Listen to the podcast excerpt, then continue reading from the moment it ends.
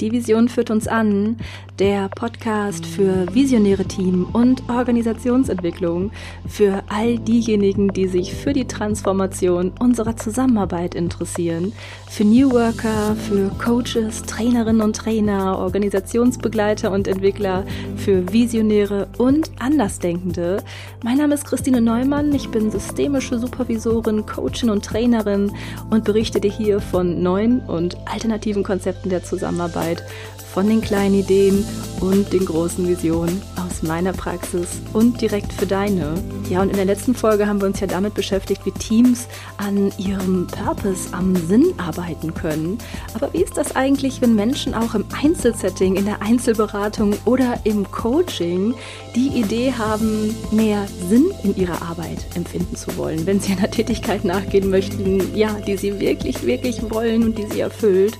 Genau an diesem Punkt nähern wir uns dem Thema der Berufung. Ja, und gibt es sowas wie Berufung überhaupt? Und wie können wir in Coaching und Beratung Menschen darin unterstützen, ihre Berufung zu finden und zu folgen? Ja, zur Beantwortung dieser Fragen habe ich heute wieder einmal einen Interviewgast und zwar Jona Armborst, ihres Zeichens Berufungscoach. Jona unterstützt Menschen darin, ihre Stärken, Talente und Bedürfnisse wahrzunehmen und vor allem auch ernst zu nehmen, um ihren ja ganz eigenen authentischen Weg zu folgen und einer Tätigkeit nachzugehen, ja, die sie erfüllt, die das Potenzial hat, auch Sinn zu erzeugen. Und ja, mit Jona ist es ein etwas längeres Gespräch geworden, denn Jona hat selbst einen so spannenden Weg zurückgelegt, um ihrer Tätigkeit als Coachin heute nachgehen zu können. Und auch sie musste dafür einige Hürden überwinden und Umwege gehen, um ihr Potenzial heute voll auszuleben.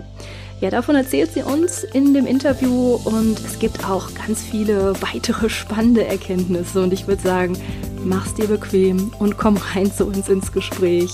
Ich wünsche dir ganz viel Freude beim Lauschen. Liebe Jona, hallo und hallo. herzlich willkommen. Prima. Ich freue mich total, dass du hier bist. Und ähm, ich habe dich gerade so wirklich mit so ein paar Worten vorgestellt zum Anfang. Und ich würde gerne einfach mal so reinlauschen und hören, ja, wie du dich erzählst. Wer bist du und was machst du? Ja, ich bin Jona Armborst. Ähm, ich nenne mich Berufungscoach. Normalerweise habe ich immer gesagt aus Berlin an dieser Stelle. Ich bin aber seit Februar digitale Nomadin und aktuell in Köln, also gar nicht so weit weg von dir stationiert. Und ich arbeite online, vor allem mit Frauen daran, ähm, zu mehr Selbstliebe auch zu kommen, um dann eben auch im Beruf genau das zu leben und ihre Bedürfnisse auch so gesehen ähm, ja, Beachtung finden zu lassen, ähm, wie das zu ihnen passt und wie das auch zu ihrer in authentischen Vorstellungen ja, passend ist. Genau. Das finde ich schon super spannend. Da ist sowas drin wie, äh, finde ich, so Leidenschaft und sicherlich auch Sinn. Also sowas wie mhm. auch persönlicher Purpose, würde ich jetzt mal so sagen. also eine, ja. eine Tätigkeit, der man so gerne folgen möchte. Absolut, ja, und ich kenne das auch aus, äh, vielleicht so, warum bin ich das geworden?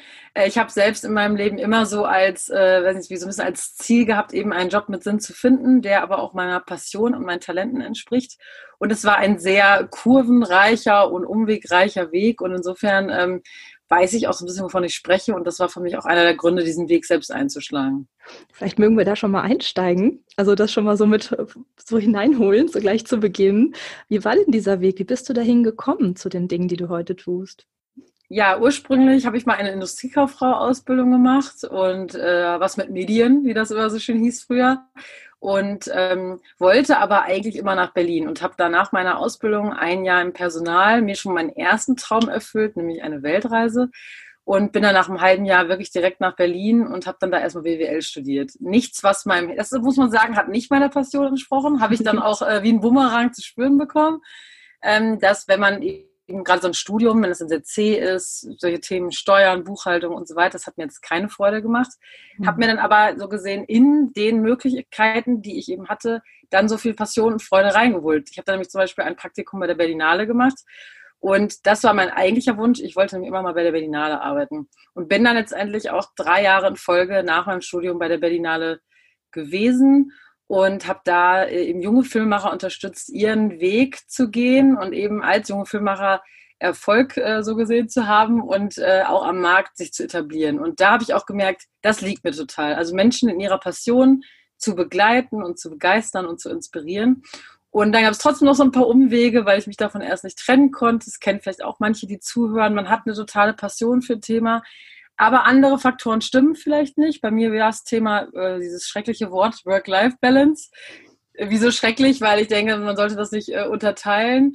Aber eben, genau, es gab gar keine Zeit für mich, gar keine Zeit mehr für mein Privatleben und habe dann entschieden, ich wechsle zwar innerhalb vom Eventbereich, aber in eine andere ähm, Richtung.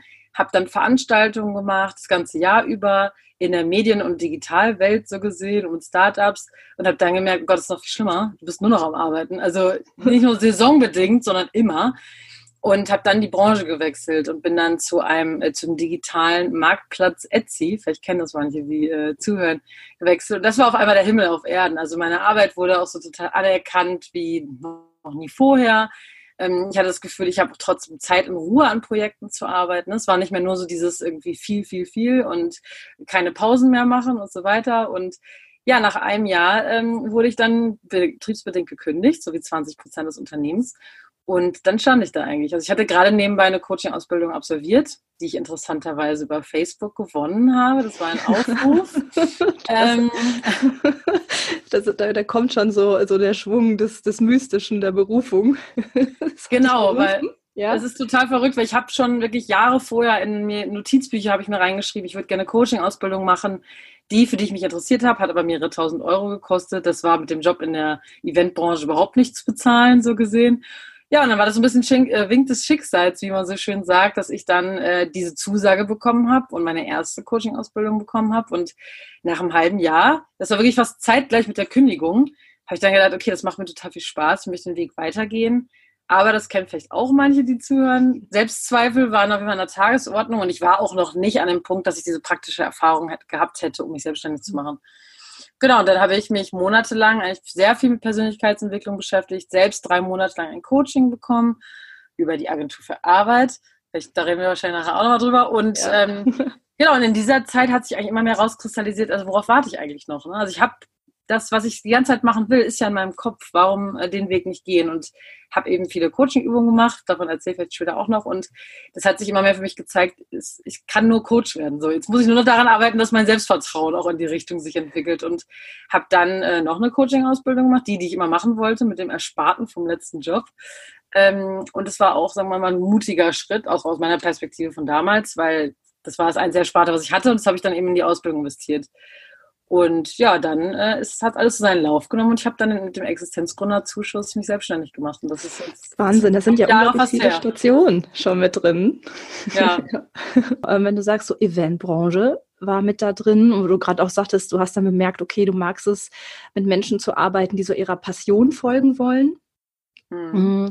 Und ähm, hast aber dann selber gemerkt, dass du dann irgendwie gar kein eigenes Leben mehr hattest. Also es war nur noch Work tatsächlich. Mhm. Und ich finde es total witzig, diese Geschichte mit diesem Coaching-Kurs oder Coaching-Ausbildungsgewinn auf Facebook.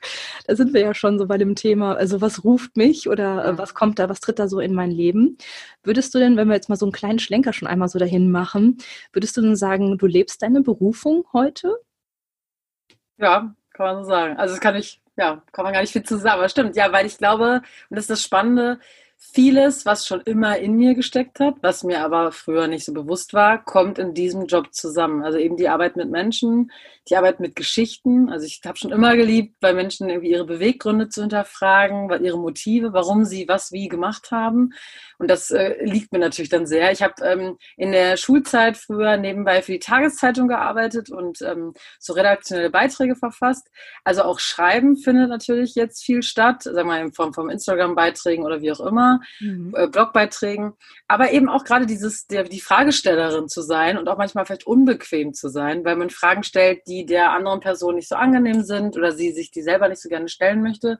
Das kommt da sehr zusammen und das finde ich total faszinierend und auch eben Punkte wie Empathie. Ne? Also ich bin ein sehr empathischer Mensch, habe das auch lange als Last ein bisschen gesehen, mich das auch äh, belastet hat, weil ich mir vieles sehr zu Herzen nehme.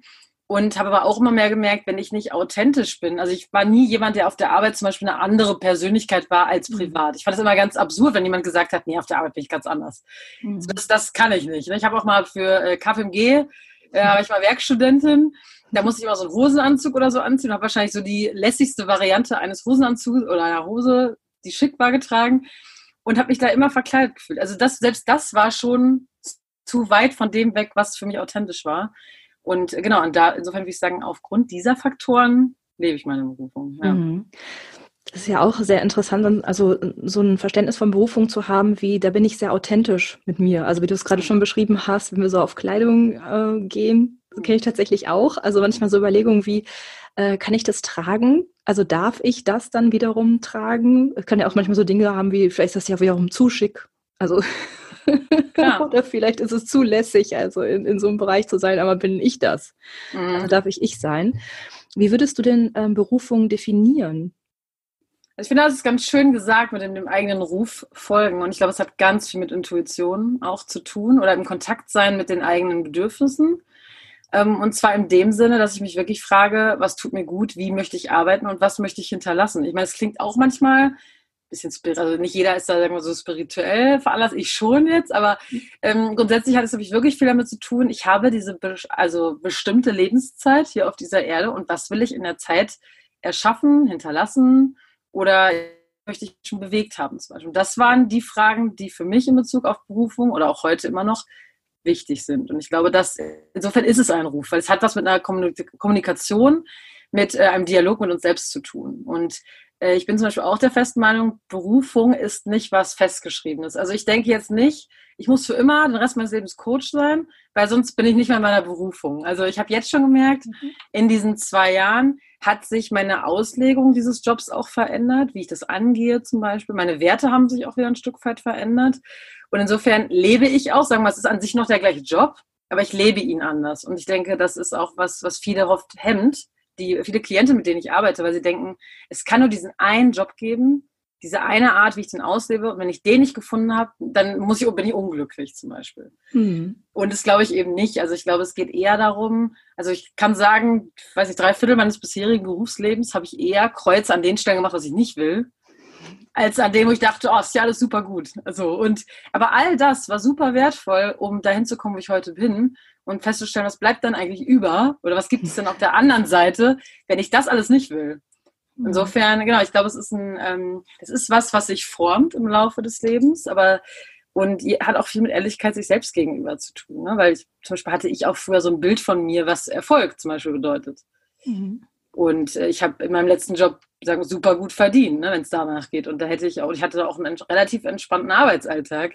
Aber ich weiß heute, ich bin nicht so erfüllt zum Beispiel nach Hause gegangen, wie ich es heute so gesehen am Ende eines Arbeitstages bin. Mhm. Willst du mal so beschreiben, wie sich das ähm, verändert hat, so dein Coaching-Business? Weil du gerade sagtest, okay, eine, also dieser Ruf, den man da so spürt, der kann sich verändern. Es ist immer noch Coaching, aber du legst es anders aus. Mhm. Was würdest du sagen, was hat sich da verändert für dich? Ja, zunächst habe ich mich ja mit dem Thema Achtsamkeit selbstständig gemacht, weil es eben in meinem eigenen Arbeitsleben häufig ein Thema war, kurz vor dem Burnout davon zu schlittern. Und das hat sich auch erst total stimmig für mich angefühlt. Aber irgendwie habe ich dann gemerkt, mir ist das Thema wichtig, aber irgendwie die ganze Zeit ständig nur darüber reden, da zu arbeiten, das passt dann doch nicht so zu mir. Und ähm, habe dann mal mich hinterfragt, was mich denn sonst beschäftigt oder wo ich im Rahmen mit Coaching irgendwie unterstützen möchte. Und dann kam immer wieder das Thema Berufung eben auf mich zu und habe dann ähm, auch die Möglichkeit bekommen, fürs Arbeitsamt selbst als Coach zu arbeiten über einen Träger. Und ähm, das hat bis heute nicht aufgehört. Also es macht, sagen wir mal so, die Hälfte meiner Arbeitszeit macht es aus, mit Klientinnen und Klienten vom Arbeitsamt zu arbeiten. Häufig Akademikerinnen und Akademiker, die eben zum Beispiel auch überarbeitet waren, im Burnout gelandet sind, dann vielleicht eine Therapie gemacht haben und jetzt wieder reintegriert werden sollen auf dem Arbeitsmarkt, so gesehen. Mhm. Und ähm, ja, das hat sich dann eigentlich für mich als total stimmig angefühlt und da profitiere ich natürlich selbst davon, arbeitslos geworden zu sein, selbst zu erfahren, was es auch bedeutet. Ähm, ich meine, man muss nicht jede Erfahrung gemacht haben, natürlich, die die Klientinnen und Klienten gemacht haben, aber ja. es hat mir meine eigene Arbeit, glaube ich, sehr erleichtert und ich konnte mich sehr gut dadurch auch reinversetzen in die Situation. Ich kenne selber diese ganzen Prozedere mit dem Arbeitsamt und mhm. mit den mhm. Weiterbildungen und was es alles gibt. Mhm. Und ähm, ja, insofern hat sich dann aber nochmal weiterentwickelt, eigentlich jetzt gerade so im letzten Jahr, weil ich eine Weiterbildung gemacht habe zum Thema Mindful Self-Compassion. Und mhm. da geht es eben wirklich um dieses Thema, wie rede ich mit mir selbst, wie ist die Beziehung zu mir selbst, bin ich mir eine gute Freundin, oder verurteile ich mich den ganzen Tag zum Beispiel? Denn das ist mir immer wieder im Coaching natürlich begegnet. Thema Selbstzweifel, ich bin nicht gut genug. Äh, es gibt doch schon so viele davon. Also in meiner eigenen Selbstständigkeit kenne ich mhm. das natürlich. Ich finde gerade so auch als Selbstständiger wird man ständig auch mit diesen ganzen Glaubenssätzen konfrontiert. So ist es, ja. Und auf der anderen Seite habe ich es natürlich auch bei den Klientinnen gesehen. Und ähm, seitdem ich diesen Kurs gemacht habe, fließt es immer in meine Arbeit mit ein. Ich selbst arbeite damit täglich, kann man eigentlich sagen. Und es hat sich unglaublich was verändert. Also für mich, aber ich finde auch für die Arbeit mit den Klientinnen und Klienten, weil die davon selbst so unglaublich viel mitnehmen. Und ähm, warum, denke ich, bewegt mich das so? Ich denke, der Punkt ist, wenn ich mit mir im Reinen bin und sagen wir zu mir freundlich bin, wohlwollend und unterstützend, dann zum Beispiel lasse ich mir gewisse Sachen auf der Arbeit auch nicht gefallen. Also mhm. was ich selbst hatte. Ich habe auch das Gefühl gehabt, irgendwie mich ausbeuten zu lassen, sagen wir damals in dieser Eventwelt. Aber ich habe es ja auch machen, mit mir machen lassen, könnte man sagen. Also es gehören ja wie zwei dazu. Mhm. Und äh, das durfte ich dann auch erst lernen. Thema Grenzen setzen und dass man sich nicht immer ständig beweist. Also dass es nicht gesund sein kann, wenn ich immer in einem Umfeld bin, in dem ich mich beweisen muss zum Beispiel. Und ja, das hat mir viel dazu geführt, auch zu sehen, nicht ich bin falsch und alle anderen haben recht, mhm. sondern äh, ich höre jetzt mal zu, was ich mir eigentlich selbst zu sagen habe und was ist daran wahr und was sind vielleicht alte Glaubenssätze zum Beispiel oder ja, Ansprüche, Erwartungen von der Gesellschaft ne, oder dem Umfeld oder was wir denken, was sie erwarten. Das ist ja auch mal so eine Annahme eigentlich. Das ist genau. Und, Erwartungserwartung, äh, kennen wir aus dem genau. Systemischen. genau, Erwartungserwartung, sehr schön, genau. Also ja, insofern ähm, würde ich sagen, hat sich das schon immer mal wieder gewandelt und ich merke auch, dass das nie abgeschlossen sein wird wahrscheinlich. Mhm. Also und was natürlich neu hinzugekommen ist, dass ich jetzt seit Februar eben komplett online arbeite. Äh, interessanterweise ja mehr oder weniger zusammengefallen mit Corona. Ja. Ich wusste es nicht, aber ähm, das hat natürlich auch nochmal was verändert, weil vorher hatte ich äh, Praxisräume in Berlin mit angemietet, die ich mir mit einer äh, Gemeinschaft so gesehen geteilt habe, habe die Menschen immer persönlich gesehen und äh, und jetzt ist es natürlich auch noch mal ein bisschen anders geworden, dass wir uns nur noch online treffen können. Ja. Was würdest du denn sagen, wenn wir jetzt da so reinhören ins Thema Berufung? Ne? Also ich habe, ähm, ich muss gestehen, ich habe mal meine ähm, Abschlussarbeit an der Uni darüber geschrieben, also zur Erosion oh. des Berufsbegriffs. Ich habe mal darüber geschrieben, wie sich Arbeit und Beruf äh, unterscheiden oder wie wir uns auf der Arbeitswelt äh, oder wie unsere Arbeitswelt sich verändert. Mhm. Ähm, schon so mit so einer soziologischen Perspektive. Aber ich finde es jetzt nochmal spannend, da so reinzuhören. Klar, Berufung, da steckt das Wort Ruf mit drin, haben wir gerade auch gesagt, aus äh, diesem, diese Konzepten zum Thema New Work mhm. nach Bergmann. Da fällt ja immer dieses Calling, das ist ja das Gleiche auch, ne? Wir werden mhm. gerufen. Ähm, spannend finde ich, dass du sagst, es gibt nicht nur das eine. Also sowas wie, das hat irgendwie, wie du das beschreibst, so einen Prozesscharakter, dass in meinem Leben andere Dinge passieren können, dass ich mich verändern kann, dass da vielleicht auch äh, andere Leidenschaften oder so dann sind, mhm. so habe ich es jetzt gehört, die sich dann immer wieder ausdrücken in einer Tätigkeit. Mhm. So, würdest du es so beschreiben? Also ist es so eine ständige pa Anpassung oder so, so, eine, so eine Passung zwischen der Tätigkeit und eigenem Interessen oder Bedürfnissen? Oder? Ja, also ich, genau, ich würde sagen, das ist eine so gesehen eine Mischung aus äh, Bedürfnissen, Werten und natürlich auch Fähigkeiten. Fähigkeiten slash Interessen. Mhm. Weil natürlich, wenn ich mich für was interessiere, kann ich mir diese Fähigkeiten in vielen Teilen ja auch aneignen. Also vielleicht, wer jetzt gar nicht musikalisch ist, vielleicht wird es schwieriger oder dauert es eben länger oder so. Ähm, oder zum Beispiel, ich hatte das Interesse für Persönlichkeitsentwicklung und Psychologie und habe mir dann durch Coaching, Ausbildung dieses Wissen angeeignet. Aber ähm, genau, ich würde schon sagen, es ist so prozessorientiert, sehe ich auch so. Ähm, hat aber, glaube ich, auch wirklich viel damit zu tun, wie weit ist man bereit, den Status quo in Frage zu stellen. Und das war ich immer sehr. Also mhm. ich war, glaube ich, immer so ein bisschen eher Challenge-süchtig äh, manchmal, als äh, was jetzt auch nicht immer so gut ist vielleicht. Ähm, ich habe mich immer wieder gechallenged und gefragt, wie glücklich bin ich gerade? Sollte ich nicht glücklicher sein? Oder was kann ich tun? Und das heißt nicht, ne, dass ich mir irgendwann vorgestellt habe, ich möchte ein super entspanntes, chilliges Arbeitsleben zum Beispiel, sondern ja, passt das, was ich zu geben habe, auch zu dem, was äh, zum Beispiel, also was gefragt wird, was gebraucht wird. Und ich habe auch äh, Situationen im Arbeitsleben gehabt, wo ich dann gemerkt habe, es passt total viel, aber wir rennen in eine andere Richtung. Thema Vision zum Beispiel. Mhm. Wenn ich mhm. den Visionen meines Chefs, meiner Chefin gar nicht folgen kann oder gar nicht das Gefühl habe, dass da auch wirklich was für getan wird, da habe ich dann irgendwann gemerkt, okay, ich habe jetzt ein Jahr, ich habe mir jetzt zwei Jahre angeguckt, ich habe Gespräche geführt, ich habe getan, was ich konnte und es geht einfach nicht weiter Mhm. Dann ist auch eine Frage, wie ehrlich bin ich zu mir selbst und kann ich dann loslassen. Ne? Also mhm. Das hat für mich auch viel mit Loslassen zu tun gehabt, weil mit Industriekauffrau-Ausbildung und BWL-Studium waren auch genug Erwartungshaltungen an mich rangetragen ja. worden. Und man muss sich manchmal auch nicht, ist es jetzt meine Erwartung, ist es die von außen? Und es hat keiner Juhu geschrien, als ich mich selbstständig gemacht habe. Also weder meine Freunde noch meine Familie. Alle waren so, Gott, bist du sicher? Und jetzt mit so 32, oh Gott, und ne, andere kriegen jetzt ja Kinder und so weiter und wird es wirklich machen? Und äh, also das war sehr viel da Unverständnis. Bist du dran mit 32. Ja. ja, genau. Vielleicht wird man ja auch Seriengründer oder so.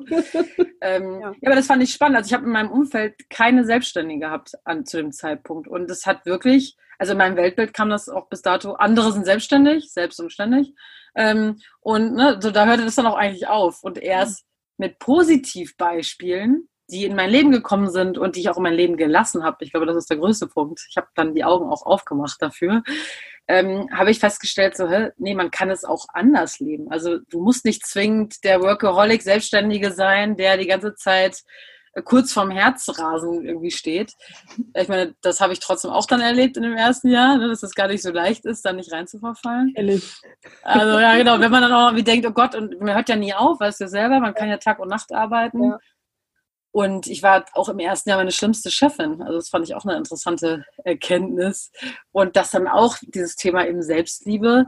Äh, es ist wichtig, dass ich mir irgendwie Arbeitszeiten gebe. Es ist wichtig, dass ich anerkenne, welche Erfolge ich ähm, bekomme oder irgendwie er, erringe. Und mir aber auch Pausen zu geben. Ne? Also das mhm. fand ich, äh, das war eine große Schule, so mhm. gerade im ersten Jahr. Und so die Leute, die zu dir kommen, also wenn ich jetzt zum Beispiel so reinhöre in dieses ähm, Berufungsthema, steckt da ja auch schon viel mit drin, wie du es gerade sagtest, losgehen, sich mhm. selbst so, ne, so was als Challenge erleben, so bin ich glücklich, bin ich glücklich, dieses ständige Hinterfragen. Ich kann mir vorstellen, dass ähm, das Angst machen kann, sich das zu fragen. Also dir vielleicht jetzt nicht, vielleicht bist du dafür auch so der Typ. Ähm, vielleicht ticken wir da auch so ein bisschen ähnlich. So äh, Veränderung darf ruhig sein und gern nochmal und nochmal.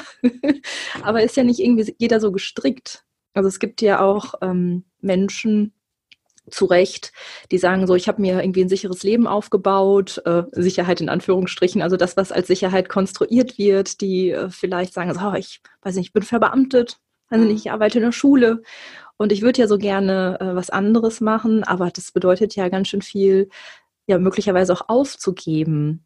Also kennst du das aus deinen Coachings? Kommen solche Leute zu dir oder solche Leute hört sich jetzt irgendwie ist nicht so gemeint, sondern Menschen, denen es so geht. Kommen die zu dir? Finden die zu dir? Also ich würde sagen, also gerade von den Arbeitsamtklientinnen, das sind meistens Frauen, ist es wahrscheinlich fast, also jetzt weiß nicht, 99 Prozent oder so. Das ist, oder 90 vielleicht. Das ist wirklich ganz, ganz viel. Klar, da ist ein bisschen anders. Die haben ja ihren Job in der Regel schon verloren oder haben ihn mhm. aufgegeben. Die sind einen Schritt weiter, könnte man sagen, aber liebäugeln auch immer noch mit dieser alten Welt. Das finde ich auch ganz spannend. Sie sind so gesehen in dieser Transit-Area. Boah, so sehr cool beschrieben. Wahnsinn. also so empfinde ich das. Ne? Und ich kenne das ja selber. Also ich sehe das immer so mit diesem Bild, mein altes Berufsleben ist so ein bisschen die Autobahn. Ne? Da ist es super easy, da wieder drauf zu kommen. Da kenne ich den Weg, tausendmal gefahren. Aber diese, diesen anderen Weg zu gehen, dieses, nee, ich muss mir nicht alles hart erarbeiten, weil das so bin ich aufgewachsen, mhm. sondern mir darf auch mal was leicht fallen und nur weil es leicht ist, ist es nicht weniger wert zum Beispiel. Mhm. Das ist eher so, wie ich laufe durch einen Dschungel mit einer Machete. Also es ist ein viel herausfordernder Weg, weil immer wieder lockt die Autobahn. Bei mir war das auch so. Ach, komm doch wieder zum Eventmanagement. Da kennst du dich aus, da hast du ein Netzwerk da hast du schon Erfahrung, du kannst dich auf deine eigenen Fähigkeiten verlassen. Wusste ich auch alles. Ich wusste auch, ich würde wahrscheinlich schneller mehr Geld verdienen. Aber, und das kenne ich total. Also das ist bei den, eigentlich bei fast allen Klientinnen und Klienten ist es mal Thema im Coaching auch. Und es hat eben auch wieder ganz viel damit zu tun, was ist dir wirklich persönlich wichtig? Weil wir ja häufig denken, es ist diese Sicherheit, habe ich auch gedacht. Ja. Jahrelang stand Sicherheit auf Number One meiner Top-Werte. Ähm, und es war halt auch sowas wie ein unbefristeter Arbeitsvertrag, gutes Gehalt, irgendwelche Gimmicks auf der Arbeit, ne, so. Ja. Er hatte ich dann auch alle im letzten Job und dann wurde er trotzdem von heute auf morgen gekündigt und nach ja. vier Wochen war ich da raus. Also, und da habe ich dann auch gedacht, also ganz ehrlich, das kann irgendwie nicht richtig sein. Also habe ich dann wirklich gemerkt, die Sicherheit kann einfach nicht von außen kommen. Die mhm. kann nicht an finanziellem äh, verknüpft sein. Natürlich, das habe ich auch häufig, sind meine Klientinnen Mütter zum Beispiel. Mhm. Was spannend ist, also ich bin keine Mutter und äh, das finde ich interessant, dass die häufig aber wirklich auch bewusst bei mir landen. Und das finde ich auch immer ganz spannend. Ich sage das auch ganz offen, dass ich nur eine Ahnung haben kann, wie das für sie ist. Ich meine, ich habe viele Freundinnen in meinem Freundeskreis direkt, die Mütter sind und erlebe das auch live mit, so gesehen. Mhm. Aber natürlich haben sie andere Verantwortung und andere, ähm, also sie müssen für Geld irgendwie für zwei oder drei Personen sorgen oder vier und ich nur für mich selbst. Mhm. Das ist hm. natürlich ein Unterschied. Aber ähm, ich glaube, es heißt auch nicht, muss nicht immer heißen, seine Berufung zu leben oder zu finden, sagen wir mal dass du jetzt von heute auf morgen alles niedermetzelst, was du vorher gemacht hast und jetzt sagst, weiß nicht, ich war vorher in der Bank und jetzt äh, gründe ich meinen eigenen Etsy-Shop und nähe oder so ja. zum Beispiel. Und das auch sehr gefährlich sein kann, ne? wenn du irgendwie, weiß ich nicht, das, das Haus abbezahlst, das, das große. Genau. und Ahnung ist, ja. Genau, das finde ich auch total wichtig, auch im systemischen Ansatz zu gucken, wie sieht es denn aus in deinem System? Also welche Art von Unterstützung zum Beispiel kannst du bekommen oder wie würde sich das auf dein Umfeld, auf dich selbst, auf dein Familiengefüge auswirken? Und wie kann es vielleicht im Kleinen zum Beispiel erstmal ausprobiert werden? Also ich bin auch überhaupt keine Verfechterin davon zu sagen, jeder muss jetzt selbstständig werden, mhm. weil, oh Gott, das finde ich ist ja sowieso nochmal ein ganzes Thema für sich. Ja, ja. Das zu wollen ist das eine. Das habe ich äh, doch vor ein paar Monaten gedacht eigentlich. Sich selbstständig zu machen ist im Nachhinein gar nicht so schwer gewesen selbstständig zu bleiben. Ja, genau. Finde ich eigentlich herausfordernd sein auf lange Sicht, ne? Ja, damit es nicht so eine Eintagsfliege wird oder so, ne? Ja. ja. Genau, das, das finde ich zum Beispiel auch total spannend. Da geht es auch viel drum und eben auch niemanden in irgendwas reinzuzwingen. Und es kann manchmal auch wirklich schon sein, dass man seiner eigenen Berufung viel näher kommt, indem man gewisse Stellschrauben verändert, sei es auf, in einem Job, in dem man schon ist, auf weniger Stunden die Woche runterzugehen, Freiraum für etwas anderes zu schaffen oder sich endlich zu trauen, mit der Chefin, dem Chef ein Gespräch zu führen, um vielleicht einen anderen Verantwortungsbereich zu erarbeiten oder so. Ne? Also das, ich mhm. bin, arbeite nicht unter diesem Ansatz, boah, du musst jetzt diese eine Sache finden und vorher gehe ich nicht raus. so wollen die das. Also das ist ganz spannend. Viele Klienten melden sich ja auch mit diesem Wunsch. So dieses, ich möchte jetzt diese eine Sache finden. Diesen einen Beruf, diese Beruf, genau. die ich schon hatte, also geniusmäßig, als ich auf die Welt kam, bestimmt war oder so genau, das, das glaube ich halt nur so bedingt, weil ich glaube, dieser Anspruch, das ist, der ist der Grund, warum wir dann nicht wirklich losgehen, weil wir wollen, dass es sich so 100.000 Prozent richtig anfühlt. Mhm. Und das kann ich auch sagen, habe ich zu keinem Zeitpunkt gehabt. Also ich habe immer gewusst, auf dem Weg in die Selbstständigkeit, ich habe da richtig Lust drauf. Ich möchte mich, ich beschäftige mich eh den ganzen Tag damit. Warum soll das nicht mein Job werden? Also macht total Sinn. Mhm. Und ich werde alles dafür tun, dass es funktioniert. Aber ich werde äh, auch immer wieder gucken, passt es noch zu mir? Ne? Also würde ich jetzt mhm. feststellen, irgendwie, ich kann jede Nacht nicht gut schlafen und mir geht es total schlecht damit und ich gehe über meine, ja, meine eigenen Bedürfnisse hinaus oder hinweg, dann würde ich mir auch die Frage stellen, kann es das sein? Ne? Also das versuche ich auch immer äh, den Klientinnen mit auf den Weg zu geben sie entscheiden sich nicht für den Rest ihres Lebens in der Regel. Also, mhm. sondern guck doch, also das jetzt zu gucken, was ist der nächste Schritt? Und natürlich eine Vision zu entwickeln, das finde ich auch total wichtig im Coaching. Das passt ja, ja. auch zu deinem ja, ja. Thema. Und das ist aber eine Vision ist, die ganz persönlich zu ihnen passt. Und die hat im Zweifelsfall gar nichts damit zu tun, was, ne, was ich denke. Also, weil das ist einfach völlig irrelevant an der Stelle. Ja. Und ähm, genau, ich glaube, es ist eine Mischung. Und für mich hat Berufung auch viel mit Vision wirklich zu tun. Ja. Wie möchte ich leben? Wie sehe ich mich in fünf Jahren, zehn Jahren, 20 Jahren. Ja, ich finde es auch so schön, wie du es gesagt hast, dieses, was möchte ich hinterlassen oder was, was möchte ich geben? Also was möchte da auch so durch, durch mich erschaffen werden? Für mich ist Arbeit immer so eine Form von Manifestation. Geht mhm. auch manchmal in so eine Richtung von, wie hört sich das denn jetzt an? Ja, tatsächlich. Also wir erschaffen ja etwas mit Arbeit. Wir erschaffen ja auch etwas, wie wir miteinander arbeiten, zum Beispiel in Teams und Unternehmen. Das ist ja auch eine Form von Manifestation, auch Kultur. Genau. Das ist eine Form von Manifestation, wie ich finde. Was würdest du denn sagen, ähm, wenn ich jetzt mal so auf mich gucke? Ne? Ich war ja auch so eine tatsächlich, also angestellt, äh, letzte Station Universität, schön in so einem hierarchischen Gefüge, hm. wo man wusste, wo der eigene Platz ist und wo nicht. vor allem wo nicht wahrscheinlich. Ja, ja genau, vor, vor, allem wo nicht und äh, passt auch nicht so gut zu mir, mich ein bisschen zu rebellisch für. Hm. Und ähm, wenn ich zu dir gekommen wäre, hätte ich wahrscheinlich auch gesagt, so Jona, ich würde gerne gucken, so ins Coaching-Business, in die Selbstständigkeit, habe ich selber wirklich lange mit äh, geliebäugelt, also in Vollzeit-Selbstständigkeit, habe mich nicht getraut. Mhm. Wie würdest du mit äh, jemandem arbeiten, der sowas erzählen würde, sowas wie, ich möchte eigentlich losgehen, ich traue mich nicht? Ich würde äh, herausfinden, was die Hindernisse, also welche Widerstände da eigentlich aufkommen, ne? weil wir häufig ja diese Glaubenssätze, diese besagten, im Kopf haben. Also zum Beispiel bei mir war es halt ganz klar, dieses niemand in der Familie war selbstständig. Warum sollte ich jetzt die Erste sein? Mhm. Ich kann das gar nicht. So in Mathe war ich nie gut. Das ist schon mal der erste Glaubenssatz, mit dem es eigentlich schon alles anfing, weil okay. wir in, wir können kein Mathe, war immer bei uns bei mir der Satz. Äh, also weiß ich schon, was los ist. nicht selbstständig sein. Also und das ist wirklich, finde ich, also das äh, ist was, womit ich auch wirklich immer im Coaching arbeite und das würde ich, hätte ich wahrscheinlich mit dir auch gemacht. Was verstehst du unter Arbeit? Mhm. Und wie ist Arbeit für dich geprägt? Und ähm, da sind natürlich unsere Eltern die Ersten, die uns prägen, ob wir das wollen oder nicht. Und zum Beispiel meine Mutter ist Altenpflegerin gewesen, bis sie irgendwann aufgrund so gesehen der Gesundheit in diesem Job nicht mehr arbeiten konnte. Mhm. Und ich habe das immer so mitbekommen. Also viel Arbeit für wenig Geld, hart, nicht anerkannt, nicht wertgeschätzt in der Gesellschaft. Ändert sich jetzt, ne? Vielleicht ein bisschen durch dieses systemrelevante ja. Super Wort. Äh, aber aber äh, also das ist so das, was ich mitbekommen habe. Und mein Vater, Ingenieur, für mich irgendwie nie ein greifbarer Beruf, ne, so gefühlt. Aber auch immer ständig nur im Büro. So, das ist eigentlich das, was ich mitbekommen habe. Und da hat sich ja so ein Bild geformt und ich bin was anderes geworden, aber das Umfeld oder das, was es ausgemacht hat, viel Arbeit, wenig Geld und äh, nicht die Wertschätzung, war exakt das gleiche. Ja. Wenn ich denke, ne, dass Arbeit so zu sein hat, dann gehe ich nicht los und mache mich selbstständig mit dem, was ich eigentlich machen wollte. Dann traue ja, ich mich genau. nicht. Ja. Dann erzähle ich mir, das ist eh zum Scheitern verurteilt. Aber warum soll das denn bei mir klappen? Es gibt doch schon so viele. Ne? Und das kennst du ja wahrscheinlich auch alles, diese tausend Millionen Sätze. Ja. Ähm, und genau, ich finde das total spannend, wirklich zu gucken, was hindert uns eigentlich daran? Welche Story erzählen wir uns immer und immer wieder? Und ist die eigentlich wahr? Ne? Und wie könnten wir die noch sehen? Und wie könnte man vielleicht das, was in der Vergangenheit passiert ist, neu bewerten? Also wir können es nie verändern, aber wir können vielleicht eine neue Sichtweise darauf kriegen, wie zum Beispiel bei mir. Ich war der Meinung, ich bin das Opfer, ich musste zu viel arbeiten, ich wurde schlecht behandelt, ich habe zu viel auf dem Tisch gehabt.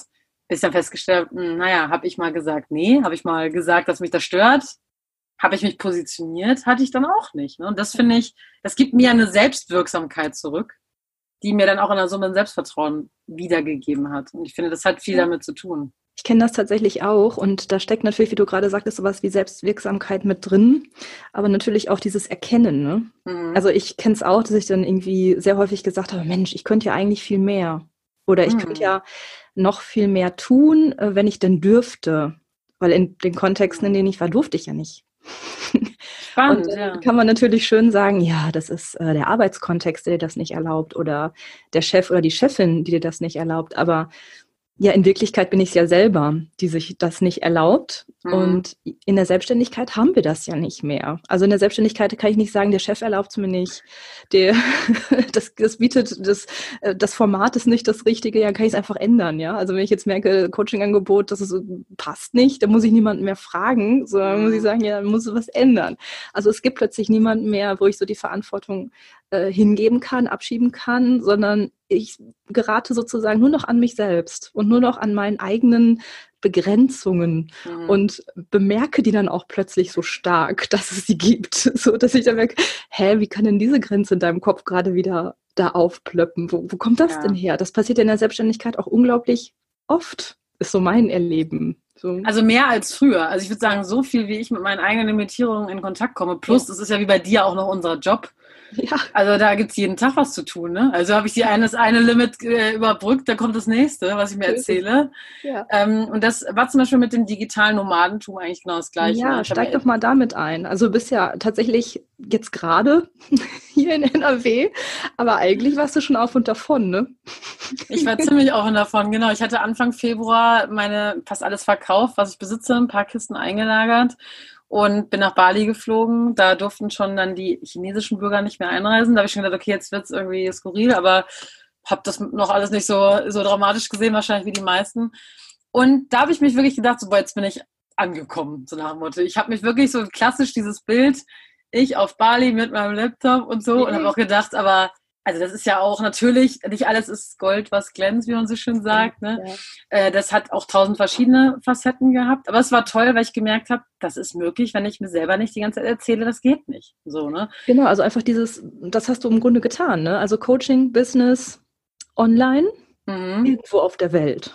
So, digitale ja. Nomadin ist doch ganz egal, ob ich jetzt in NRW sitze oder tatsächlich Bali. Stimmt, genau. Das ist aber auch spannend gewesen, weil es hat sich für mich ein bisschen wie Scheitern angefühlt, ehrlich gesagt. äh, zurückzukommen. Hm. Was natürlich äh, Quatsch ist, weiß ich selbst. Das ist auch so eine Geschichte, die man sich dann erzählt. Also ich bin dann ja nach Bali, bin ich noch nach Nepal, weil ich unbedingt den Himalaya bewandern wollte. Ja ähm, Challenge-Thema. Und äh, da war es dann aber eben so, nicht nur, dass meine Wanderung abgebrochen werden musste, weil ich einen Verdacht auf Blinddarmentzündung hatte und mit dem Helikopter zurückgeflogen wurde. Also auch ganz dramatisch. dann war es nur eine Magen, also äh, so eine Lebensmittelvergiftung. Ähm, aber sag mal, das Thema Pläne, die sich ändern und überhaupt Veränderungen. Also das ist mein Thema 2020 wirklich mhm. und loslassen, weil wie bei vielen wahrscheinlich auch. Mhm.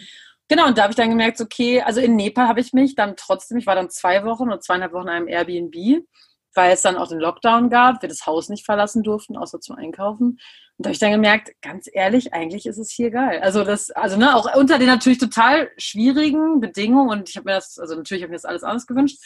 Aber ich habe dann mich gefragt, okay, also ich kann hier trotzdem online arbeiten. Ich habe hier Internet, ich habe ein schönes Zuhause, weil ich richtig Glück gehabt habe mit diesem Airbnb, mit den Leuten vor Ort. Wir waren wie so eine kleine WG, uns gegenseitig unterstützt. Also ich hatte auch Stich, dieses Stichwort Verbundenheit, was mir total wichtig ist. Ja. Und konnte genauso mit meinen Klienten arbeiten äh, und äh, sogar noch, sagen wir mal, fast ein bisschen besser, weil dieses Thema Online-Coaching auf einmal noch mehr in den Fokus von Menschen gerückt ist, ne, als vorher. Ja. Und dann aber zurückzukommen, also ich habe dann ja einen dieser berühmten Rückholflieger genommen. äh, also den Programm musste sein. Genau, alles einfach mal mitgenommen, was auch sehr spannend war, weil ich erst im dritten Flieger saß, weil ich bei den ersten beiden gesagt habe, nee, ich will noch bleiben. Ist so schön. Äh, also wirklich, weil ich mich, ist ja auch spannend, Kathmandu ist ja, glaube ich, das zweit, oder Nepal ist das zweit äh, am höchsten gelegenste Land der Welt. Ja. Ich hatte wirklich das Gefühl, wie eine Vogelperspektive auf dieses ganze schreckliche Corona-Thema zu haben und mich so ein bisschen dadurch auch sicherer gefühlt. Also ich hatte nicht so diese Panikgedanken da so krass, es war ganz spannend, auch so energetisch irgendwie. Es ging auch den anderen, die da waren, mit mir so. Und mir hat die Distanz zu Deutschland ganz gut getan, muss ich sagen, der, mhm. zu dem Zeitpunkt. Aber dann zurückzukommen ohne Wohnung, wenn es heißt Stay Home, ist natürlich ein bisschen kompliziert. Und wenn man nicht zu seinen Eltern wieder möchte, mit 35. Ja. Oh Mann. Also das war sehr äh, abenteuerlich und es hat natürlich auch viel, sagen wir mal, mit meiner Coachingarbeit nochmal gemacht, weil ich selbst ganz, also erstmal habe ich dann auch gemerkt, klar, äh, Kunden fallen weg, hast du ja wahrscheinlich mhm. auch erlebt, ne? Projekte verändern mhm. sich und so weiter. Das Arbeitsamt gibt keine Gutscheine für eine gewisse Zeit raus. Also auch bei mir ist auch immer Zeit entstanden mhm. in diesem Chaos von, wo lebe ich jetzt eigentlich? Denn eigentlich wäre ich noch Monate unterwegs gewesen. Mhm. Und mich hat es dann eigentlich so ein bisschen zufällig nach Köln äh, gebracht und ich dachte, ich bleibe hier zwei, drei Wochen. Und daraus ist irgendwie geworden, jetzt bin ich hier schon drei Monate und finde es total gut und lebe gerade auf Zeit in verschiedenen Wohnungen. Gerade in einer der schönsten Wohnungen, die ich jemals gesehen habe. Ich muss wirklich mal sagen, es ist für mich wirklich eine Manifestation, kann ich sagen, weil ich habe mir dieses Thema über den Dächern, das lebe ich gerade, ich bin auch an der Dachgeschosswohnung. Ja. Und ähm, ja, habe hier Freiheit, habe hier irgendwie Weite, ich fühle mich hier inspiriert. Und das ist eigentlich interessanterweise das, was ich mit dem digitalen Nomadentum verbunden hatte, wenn auch am anderen Ende der Welt. Und das ja. habe ich jetzt in meiner, in meinem eigenen Heimatbundesland. Das ist schon ein bisschen interessant. schon verrückt. Kommst, glaube ich, ursprünglich aus Münster, ne? Äh, also aus Beckum, genau, ja. bei Münster, genau. Ja. Und es ist ja wirklich nicht so weit weg. Nee, Köln kenne ich von früher, so gesehen. Ähm, aber ich glaube, das ist auch was, und das fand ich auch sehr spannend. Ich habe im Rahmen dieser äh, Lockdown-Zeit ja auch in Deutschland einen Online-Kurs entwickelt gehabt zum Thema, äh, warum es gut ist, dass seine Pläne geplatzt sind. Ja. Absichtlich ja mit diesem provokanten Titel, weil ich es ja selber wirklich erlebt habe, was es bedeutet. Und auch für mich ja herausgefunden habe, was hat mich unterstützt in der Zeit. Mhm. Und ich meine, das ist jetzt nicht mal nur auf Corona äh, bezogen, sondern generell. Ich glaube, wir halten, also viele Menschen halten ja sehr an diesen, ne, man macht sich Pläne. Ich war, bin auch ein super organisierter Mensch eigentlich. Mhm. Äh, und dann plane ich darauf hin und freue mich darauf. Und das hat mir jetzt auch nochmal gezeigt, ah, vielleicht mal ein bisschen mehr im Hier und Jetzt sein. Ja. Und Trotzdem vielleicht so kurzfristiger gucken, was, was möchte gerade entstehen. Da fällt für mich so Theorie U ein. Das war so ja. in Wochen wieder so ein Thema für mich, so, was will jetzt gerade entstehen? Und nicht dieses, genau. weil ich hatte auch so lange Pläne. Und Ende des Jahres kommt dieser Workshop und dann mache ich dieses und irgendwie schon durchgestylt das Jahr 2020. Und jetzt ist es mehr immer so, ja, was will wohl jetzt gerade entstehen? Klar. Finde ich total super, den Ansatz. Und damit habe ich auch gearbeitet. Also so dieses, warum, also was darf jetzt kommen, hm. äh, weil es andere nicht mehr funktionierte. Sagen wir, die Tür ist jetzt zu, und du kannst jetzt noch 20 Mal gegen diese Tür rennen und dich darüber ärgern. Also, weil klar, ich war auch so, oh Mann, ich wollte jetzt am Meer sein und warum ist das jetzt so? Und jetzt kann ich nicht mehr aus dem Haus raus. Und ne, kam auch so ein paar Tage hoch. Gott, Köln, was soll ich denn jetzt eigentlich in Köln? So. ähm, aber äh, zum Beispiel, was ich dann halt gedacht habe, was habe ich überlegt, was habe ich mit der Reise verbunden? Das eine war eben Freiheit in Bewegung mhm. sein. Mhm. Und dann habe ich überlegt, okay, wie kann ich das in den sehr begrenzten Möglichkeiten, die wir gerade haben und die immer noch sehr glücklich sind im Vergleich zu anderen Ländern, das habe ich in Nepal auch wirklich gesehen. Das habe ich sehr mhm. demütig gemacht, kann ich auch mal sagen. Ja. Dass ähm, ich zum Beispiel dachte, okay, ich kann spazieren gehen. Und da bin ich wirklich jeden Tag sieben Kilometer morgens um sieben äh, spazieren gegangen. Ja, Wahnsinn. Und lang. Und das hat mir aber dieses Gefühl gegeben von, ich bin nicht wirklich eingesperrt. Ja. Also wie dieser schöne Spruch, wenn du nicht, äh, also if you can't go outside, go inside. Das hat wirklich für mich so viel nochmal verändert. Und ich glaube, ich selbst hatte eine krasse Phase der persönlichen Weiterentwicklung jetzt in den letzten Monaten. Ja. Das stand vielleicht an. Ne? So. Genau, ich finde das auch ähm, so allgemein, wenn ich jetzt mal so auf dich schaue. Ich kenne auch Leute, die, ich, klar, ich komme hier, ne, bei Bochum sitze ich ja hier, also mitten, mm. mitten ich sitze mitten im Pott. genau, und ich kenne natürlich auch Leute aus Köln und aus Münster und äh, wenn die dich jetzt hören, ne? Und die hören sicherlich auch diesen Podcast hier und die hören dann so, was, Jona, die kommt da irgendwie so um Münster rum, aus Beckum und dann ähm, war die eigentlich mal angestellt, dann war die in der Veranstaltungsbranche, dann hat die das alles an Nagel gehängt, dann hat die sich selbstständig gemacht, dann hat die Coaching gemacht und dann hatte sie noch die Idee, so, sie tigert jetzt durch die Welt und macht das einfach nur noch als ähm, Online-Coaching. Ja, also ich würde sagen, aus meiner Perspektive, Jona, hast du schon viele deiner limitierten Glaubenssätze überwunden. Freut mich zu hören, ja. Ja, ganz ehrlich. Also man muss ja auch mal so ein bisschen Außenperspektive so darin sehen. Ne? Also tatsächlich, ich denke, das ist etwas, wovon manche Menschen wirklich träumen und sich nicht trauen, loszugehen. Und sie sagen, nee, für mich gilt das sicherlich nicht. Und wie soll ich das denn alles schaffen? Und hier sitzt ja. du und sagst, ja, ich war in Bali und ich war in Nepal.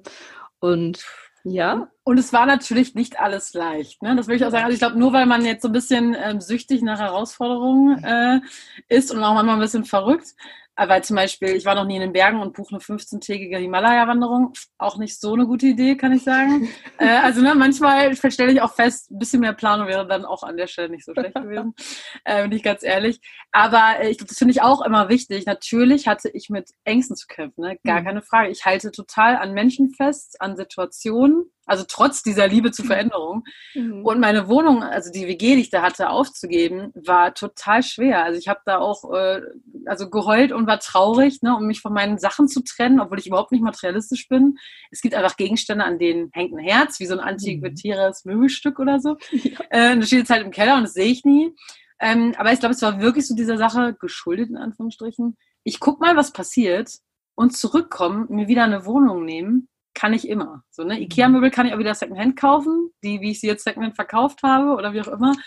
Also ich glaube, mir hilft oft zu sagen, was wäre denn, also ich bin, also ich habe früher sehr im Worst-Case-Szenario-Denken gelebt, weil ich so aufgewachsen bin. Das war eine große Entwicklung, davon loszukommen. Ja. Aber manchmal hilft mir auch zu sagen, was ist denn, was wäre denn das Schlimmste, was passieren kann? Ich finde es blöd und komme nach zwei Monaten wieder und brauche wieder eine Wohnung. Und zum Glück habe ich tolle Freunde oder tolle Familie, die dann sagt, Jona, kannst du auf dem Sofa schlafen? Ne? Wir sorgen für dich, mach dir keine, hab keine Angst. So, ja. so das ist, äh, glaube ich, klar. Ich habe trotzdem so eine Art Sicherheitsnetz, ne? Und das finde ich auch wichtig. Also ich würde auch nicht jetzt, wie gesagt, nicht für jeden ist das was. Und ich verstehe auch total, wenn Leute sagen, boah, bist du eigentlich total verrückt. Äh, ist auch okay. Ne? Also ich, ich möchte halt kein Eigenheim äh, mit äh, Carport und äh, Kombi oder so und äh, andere möchten meins nicht.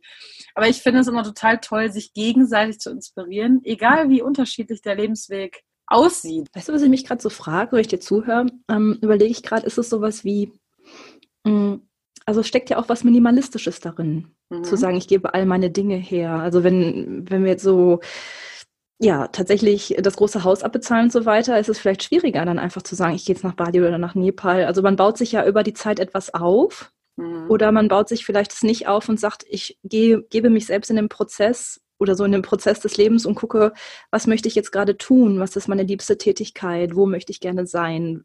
Was sind ähm, Limitierungen, die ich habe? Wie möchte mhm. ich die mhm. überwinden? Sind ja schon auch so unterschiedliche Lebenskonzepte. Ne? Also ich merke gerade so bei, beim Zuhören, wie sehr so ein minimalistischer Ansatz, ne, sage ich jetzt mhm. einfach ja. mal so, dieses ich gebe alles auf und ich gehe los, wie viel Reichtum drin stecken kann. Ne? So am Total. Leben und Sehen, weil du dich loslösen kannst von so materiellen Dingen. Sag ich jetzt mal. Ja, ist total wahr. Also es gibt, also das Schlimmste ist, die Bücher nicht dabei zu haben, weil ich eigentlich super viele Bücher habe und jetzt irgendwie immer mit den, also immer mit so einem Pack Büchern durch die Gegend wandere, gefühlt. Ähm, aber es stimmt, ich brauche wirklich nicht viel. Und ich glaube, ich war aber auch schon immer ein Typ dafür, der nicht viel gebraucht. Ich habe schon immer all mein Geld in Weiterbildung und Erlebnisse investiert und Reisen. Also ich glaube, das ist, weiß gar nicht, wie das für jemanden wäre, der da anders tickt. Ne? Deswegen ist es mhm. natürlich total subjektiv aus meiner Warte auch. Aber Trotzdem ähm, finde ich, bist du voll ähm, Vorbild. Also ich mir jetzt vorstelle, da kommt jemand zu dir und sagt so, ich möchte an meiner Berufung arbeiten. Also was gibt's Besseres als die Frau, die das ausprobiert und sagt so, ja, ich habe selber gemerkt, Limitierung, ich habe das losgelassen, ich habe damit aufgehört, ich bin einfach losgegangen und ja, habe jetzt auch noch äh, diese Dinge ausprobiert und sicherlich wird da noch einiges kommen. Ja. Also das, ja so dieses, das ist, hat ja auch so eine Authentizität. Als wenn du jetzt da sagen würdest, ja, ich arbeite mit Ihnen an Ihrer Berufung, ich habe aber die und die Dinge selber noch nicht. Genau, ich bin selber total unglücklich. Ne? Also das ist, glaube ich, auch, ist auch für mich ein Thema natürlich, ähm, also auch als Berufungscoach, ganz ehrlich, hadert man ja auch mal. Ne? Also das wäre jetzt total, äh, finde ich auch logisch, weil ich verändere mich, wie du sagst, es sind jetzt auch wieder Sachen passiert und habe dann zum Beispiel für mich gemerkt, es kann gut sein, dass sich das in den nächsten ein, zwei Jahren wirklich hauptsächlich in dieses Thema Selbstliebe, Selbstmitgefühl entwickelt, mhm. weil ich eben merke, dass das für mich so viel ausmacht von meinem zufriedeneren Leben, mit mir, also zu mir eine gute Freundin zu sein. Und dann ist, sagen wir mal, der Job ist eh ein Symptom davon. Ja, die, Bezie so, ja. die Beziehung, in der ich bin, ist ein Symptom davon, ob ich mich selbst liebe oder nicht. Ja, innen ist außen und genau, ja. Wunderbar. Und damit, damit bin ich total verbunden und deswegen kann es gut sein, dass es wieder eine kleine Weiterentwicklung irgendwie geben wird. Aber ich würde, also trotzdem ist eben Berufung und eben Arbeit natürlich ein Teil davon, weil es eben ein Teil unseres Lebens ist und ich auch super gerne arbeite. Also ja, ja. davon. Was würdest du denn sagen? Also ich glaube, wir hatten auch schon mal vorher so besprochen, äh, bei dir fließt ja in dieses Coaching dieses Format äh, The Work ein. Mhm. Magst du dazu noch mal was erzählen? Weil ich hatte das auch noch gar nicht im Podcast, nichts dazu geschrieben. Ah. Ich finde das einen super spannenden Ansatz. Ja, das hat ja auch ganz viel mit Glaubenssätzen zu tun. Ne? Also die ähm, Byron Katie, die Amerikanerin, also die ist ja, ja besonders krass. Also die, ich habe die mal hier in Köln witzigerweise vor einem Jahr äh, live erlebt. Da war sie auf der Bühne. Die, ich weiß gar nicht, sie ist über 70 ja auch schon, glaube ich. Wahnsinn. Und die ist wirklich, äh, die hat, sagen wir, glaube ich, alle Glaubenssätze, die man jemals haben kann, hat diese Frau aufgelöst. Also sie hat sagt dann auch, sie hat keine Angst vor dem Tod oder auch wenn ihr geliebter Partner jetzt sterben würde, sie ist damit im Reinen, jederzeit weil sie weiß, es sind alles nur Konstruktionen im Kopf, dass man traurig zu sein hat, wenn jemand stirbt und so weiter. Also das ist auf jeden Fall sehr challenging für mich, dass ja. sie da schon an so einem Punkt ist. Da habe ich auch manchmal gedacht, als ich da saß, so nee, also das ist mir zu krass. ähm, aber ich arbeite, ich habe dann äh, zwei Weiterbildungen zum Thema gemacht, weil ich eben selbst gemerkt habe, es ist total spannend. Man kann mit dieser Methode, und natürlich ist es einfacher, das mit einer externen Person zu machen, die eben diese Weiterbildung oder auch diese Ausbildung gemacht hat. Man kann sich auch richtig ausbilden lassen dazu, so, so Work Coach. Mhm. Ist ja ein geschützter Begriff auch so gesehen. Und ähm, es ist, finde ich, total spannend, weil ich dann auch alte Situationen mir nochmal angeguckt habe, also zum Beispiel auch familiäre Situationen, wo ich irgendwie immer noch einen äh, Schmerz zum Beispiel empfunden habe, ne, wo ich mich nicht richtig behandelt gefühlt habe oder so, äh, genau, gefühlt habe. Und wir da nochmal reingegangen sind. Und ich, man fragt sich ja so gesehen, was man, ähm, also ist das wahr? Der Glaubenssatz, den ich habe über eine Situation, ist es wahr. Es kann zum Beispiel sowas sein, wie mein Vater hat mich vernachlässigt oder so. Ne? Und dann geht man mal genau da rein und spürt auch in sich rein, dass sie beschreiben das als eine Art Meditation auch. Mhm. In sich reinzuspüren, ist die Antwort ja oder nein. Also es besteht ja. aus vier Fragen. Dann ist die nächste Frage, ist das wirklich wahr? Und es äh, ist ganz spannend, dann kommt so gesehen, was passiert, wenn ich diesen Gedanken denke? Also was fühle ich dann? Wie verhalte ich mich? Also Beispiel, sagen wir bleiben in diesem Beispiel, ich fühle mich irgendwie schlecht behandelt oder so, dann gehe ich auf diese Person auch schon so zu. Ne? Ich habe meine Vorannahmen, ich habe so gesehen eine These, die ich bestätigen möchte. Also suche ich nach Beweisen. Mhm. Und das fand ich total faszinierend, weil ich dann auch so gedacht habe, ja, ich bin damals schon mit dieser Annahme in die Situation gegangen. Dann ist etwas passiert, was ich genau als Bestätigung empfunden habe. Mhm. Und dann hat sich natürlich das alles noch mehr verdramatisiert oder ne, ins Negative bewegt. Mhm. Und ähm, dann ist so die vierte Frage auch dieses, wenn ich diesen, was wäre, wenn ich diesen Gedanken nicht denken könnte? Ne, zum Beispiel, dass ich schlecht behandelt werde. Ja.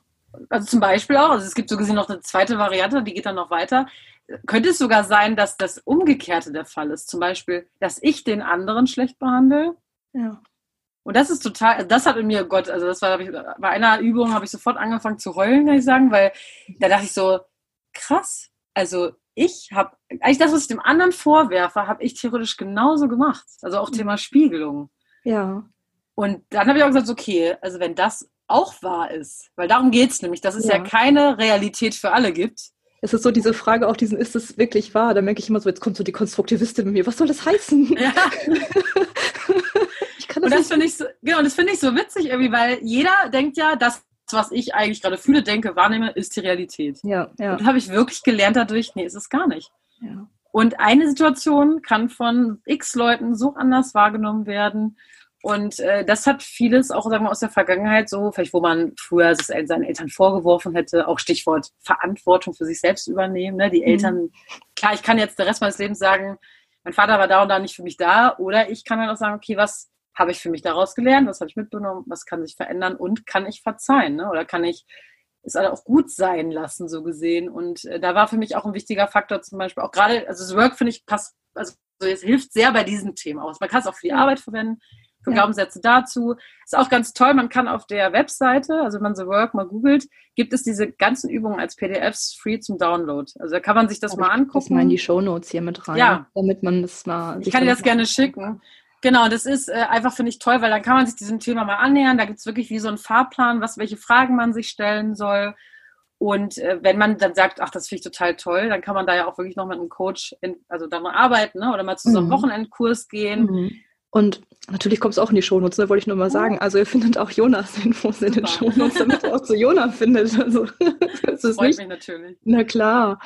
Ähm, und ich stelle mir jetzt gerade so vor, wenn jetzt ähm, Klienten zu dir kommen, also Coaches zu dir kommen und die sowas sagen, ich stelle es mir jetzt einfach mal so vor, hin, so Sachen, Sachen sagen wie, ja, ich würde ja gerne meine Berufung leben, aber das geht nicht. Ich kann nicht selbstständig sein, weil ich habe zwei Kinder und es ist nicht möglich wäre so eine Limitierung. Dann gäbe es mhm. die Möglichkeit, zum Beispiel mit dieser Methode daran zu arbeiten. Also, wie du es jetzt gerade gesagt hast, dieses, stimmt das? Ist es wahr? So? Genau, genau, daran würde ich also mit denen zum Beispiel arbeiten. Und da wäre auch die Frage, äh, denke ich das eigentlich wirklich selber? Ne, oder wird mir das von außen erzählt? Ist ja auch ganz oh. spannend. Also ich habe das auch häufig angenommen einfach von anderen. Also weil wirklich jeder hat mir erzählt, du kannst dich doch nicht selbstständig machen. Das ist viel zu unsicher. Ja, ja. Und das ist ja auch immer spannend. Kann wer sind leben? Genau. Dieser Lieblingssatz. Oh. Richtig. Und das fand ich auch total faszinierend. Also ich habe dann wirklich angefangen, mich zu hinterfragen oder, oder zu hinterfragen, wer ist der Mensch hinter dieser Aussage? Und das waren da eben meistens Personen, die angestellt sind, die eben nicht selbstständig sind Warum sollten die mir auch dazu raten? Das würde ja keinen Sinn machen, weil die diesen Schritt ja selber nicht gehen. Ja. Und das hat mir auch so ein bisschen gezeigt, und das wäre auch was, was ich dann bei Klienten so ein bisschen frage, okay, mit wem redest du darüber und woher kommt das, was diese Person sagt? Ne? Also ist die in dem Sinne ein Vorbild für dich? Und ich finde, das hat viel damit zu tun. Äh, man sagt ja auch manchmal, man weiß schon, wen man fragt. Also je nachdem, welche Antwort man will, fragt man eine bestimmte Person. Ne? Ah, ja, ja, ja. Und das finde ich auch ganz faszinierend, so ein bisschen self-fulfilling prophecy-mäßig. Ja. Und da hat mir zum Beispiel sehr, sehr gut getan. Ich habe eine gute Freundin, äh, die ich in der Coaching-Ausbildung kennengelernt habe, witzigerweise wirklich beim Infotag. Und wir haben uns erspürt. Das ist wirklich kein Scherz. Wir waren auf der jeweils anderen Straßenseite und ich habe gedacht, die geht da bestimmt auch hin. Und dann saßen wir auf einmal beide in diesem Raum. Und wir haben letztendlich diese Ausbildung gemeinsam angefangen und wir sind heute noch gut befreundet, beide auch Coach. Und ähm, ich finde es total faszinierend, weil sie hat mir immer Mut gemacht, so gesehen, weil sie selbst aber zum Zeitpunkt auch schon selbstständig war in einem anderen Berufsfeld. Und sie hat direkt mit dem Tag, glaube ich, die Selbstständigkeit erfahren, dass sie Mama wird. Wahnsinn. Und sie hat auch so sämtliche Limitierungen aufgebrochen im Rahmen dieser Zeit. Und das hat mich so beeindruckt. Und ich glaube, das hat mir sehr geholfen, sich gute, also gute, positive Vorbilder zu suchen für das, was man will. Und bei mir war es auch so, ich habe mich wirklich mit anderen Coaches, bevor ich die Ausbildung gemacht habe, getroffen und die Löcher in den Bauch gefragt, was die an ihrem Beruf mögen, was die doof finden, äh, was die für sich mitgenommen haben, was sie anders gemacht hätten, um einfach mal zu hören, so, hm, kann ich mir das für mich vorstellen oder nicht? Und das finde ich auch toll, wenn dann jemand zu mir kommt und sagt, ich habe zwei Kinder, ich kann das nicht, dann erstmal auch ein positives Bild von dieser neuen Idee zu malen. Weil klar, mhm. wenn sich jemand vorstellt, ich habe eh keine Zeit, äh, abends habe ich eine halbe Stunde für mich und dann soll ich auch noch selbstständig sein, wie soll das denn gehen? Ja klar, dann würde ich es auch nicht machen. Also das Bild muss so attraktiv sein und inspirierend, dass dann solche Schritte kommen, wie ich hinterfrage meine Gedanken, ich treffe Vorbilder, ich suche mir Vorbilder. Ja. Ne, und äh, ist schön, dass ich so oft das Wort Vision sage, aber es passt ja auch ja, zum. Genau. ich finde auch so, also das ist ja auch das, wo ich merke, dass das stimmig ist mit dir, also wie authentisch das ist. Ne? Also wenn ich jetzt vorstelle, wenn ich mir jetzt vorstelle, ich wäre jetzt ähm, Coachie bei dir mhm. und du hättest das jetzt schon alles gemacht und bist auch, also bist dir deiner limitierenden Glaubenssätze gewahr oder stößt an welche und arbeitest dann damit, ja, bist du ein Vorbild. Also das ist ja auch eine Möglichkeit, ne? Oder wie du gerade sagtest, wen frage ich? Mhm. Ist ja schon auch sehr interessant. Die Menschen, die zu dir kommen, die werden ja da schon auch in so eine Richtung gehen wollen. Sonst würden sie ja möglicherweise jemand anders um Rat mhm. fragen. Und ja, stimmt. Wenn ich jetzt so ein bisschen auf dieses Gespräch schaue, so zum Thema Berufung, finde ich es auch nochmal interessant, inwieweit es wohl wichtig ist, wenn wir so authentisch leben wollen oder authentisch einer Aufgabe nachgehen wollen, mhm. äh, dass es darum geht, auch an uns selbst zu arbeiten, also eine Limitierung loszulassen, um überhaupt in sowas wie Berufung gehen zu können. Das finde ich spannend. Total, weil ich glaube, es funktioniert nicht, wie du genau sagst. So dieses jetzt, äh, ich arbeite zwar sonst nicht an mir und meinen Ängsten und meinen äh, Punkten, wo ich unzufrieden bin. Beispiel, ich bin in einer unzufriedenen Beziehung, ich äh, bin auch eigentlich so mit meinem Leben irgendwie unzufrieden, aber jetzt hätte ich gerne meine Berufung. Wird halt nicht funktionieren. Also, das war auch für mich so. Ich stand wirklich da, war arbeits und dachte, na, toller Mist. Also jetzt stehe ich hier, ne, fange wieder von vorne an. Ich hatte mich doch gerade umentschieden. Und habe dann auch wirklich, also ich bin da auch mit vielen Ängsten getriggert worden. Die anderen aus meinem Team hatten dann alle nach und nach wieder einen Job. Und ich immer noch nicht. Mhm. Und ich dachte auch so, Gott, du musst wieder einen Job haben, du darfst nicht so lange arbeitslos sein. Also auch diese Geschichten habe ich mir die ganze Zeit erzählt. Du darfst ja. im Staat nicht auf der Tasche liegen. Und was, das, was dann alle für ein Quatsch dann kommt. Muss zurück auf die Autobahn. Ja, genau, und, genau, wirklich. Und dieses, ach guck mal, die Eventjobs, ach, die gibt's ja. Naja, vielleicht. Und dann, ich, auch ich musste in Bewerbungsgesprächen sitzen und mir das wieder anhören und denken so, oh nee, ich kann aber nicht mehr, ich will das nicht mehr machen. Und es war auch gut für mich zu sehen, das war, glaube ich, auch so ein Schlüsselmoment. Mir haben dann andere Leute erzählt, dass ich mit denen an ihrer Version, Vision arbeiten soll. Ne? Also wie in so einem Unternehmen zum Beispiel. Und ich fand die Vision an sich auch toll und bin nach Hause gegangen und habe gedacht, nee, ganz ehrlich, jetzt will ich mal an meiner Vision arbeiten und nicht mehr an denen von anderen Leuten. Ja. Und deswegen, ja. Die Vision war wirklich für mich der Grund auch, warum ich losgegangen bin. Ne? Und sich zu fragen, also ich hatte so eine Karte in der Küche kleben, die hieß, ähm, warte, jetzt muss ich kurz überlegen, wie dieser Satz war. Ja, schön, dass ich es jetzt auch so genau weiß. Also erstmal gibt es ein Zitat, was ich mir noch mal irgendwo hintätowieren werde. Das ist nämlich von E. E. Cummings und der hat gesagt, It takes courage to grow up and become who you really are. Und dieser Satz ist für mich mein Leben so gesehen. Es ist wirklich, das, ich habe halt, das hat mal eine Coaching-Kollegin von mir gesagt, wir haben nicht das Kreuz an der Stelle gemacht, was einfach ist. Und das ist wirklich wahr.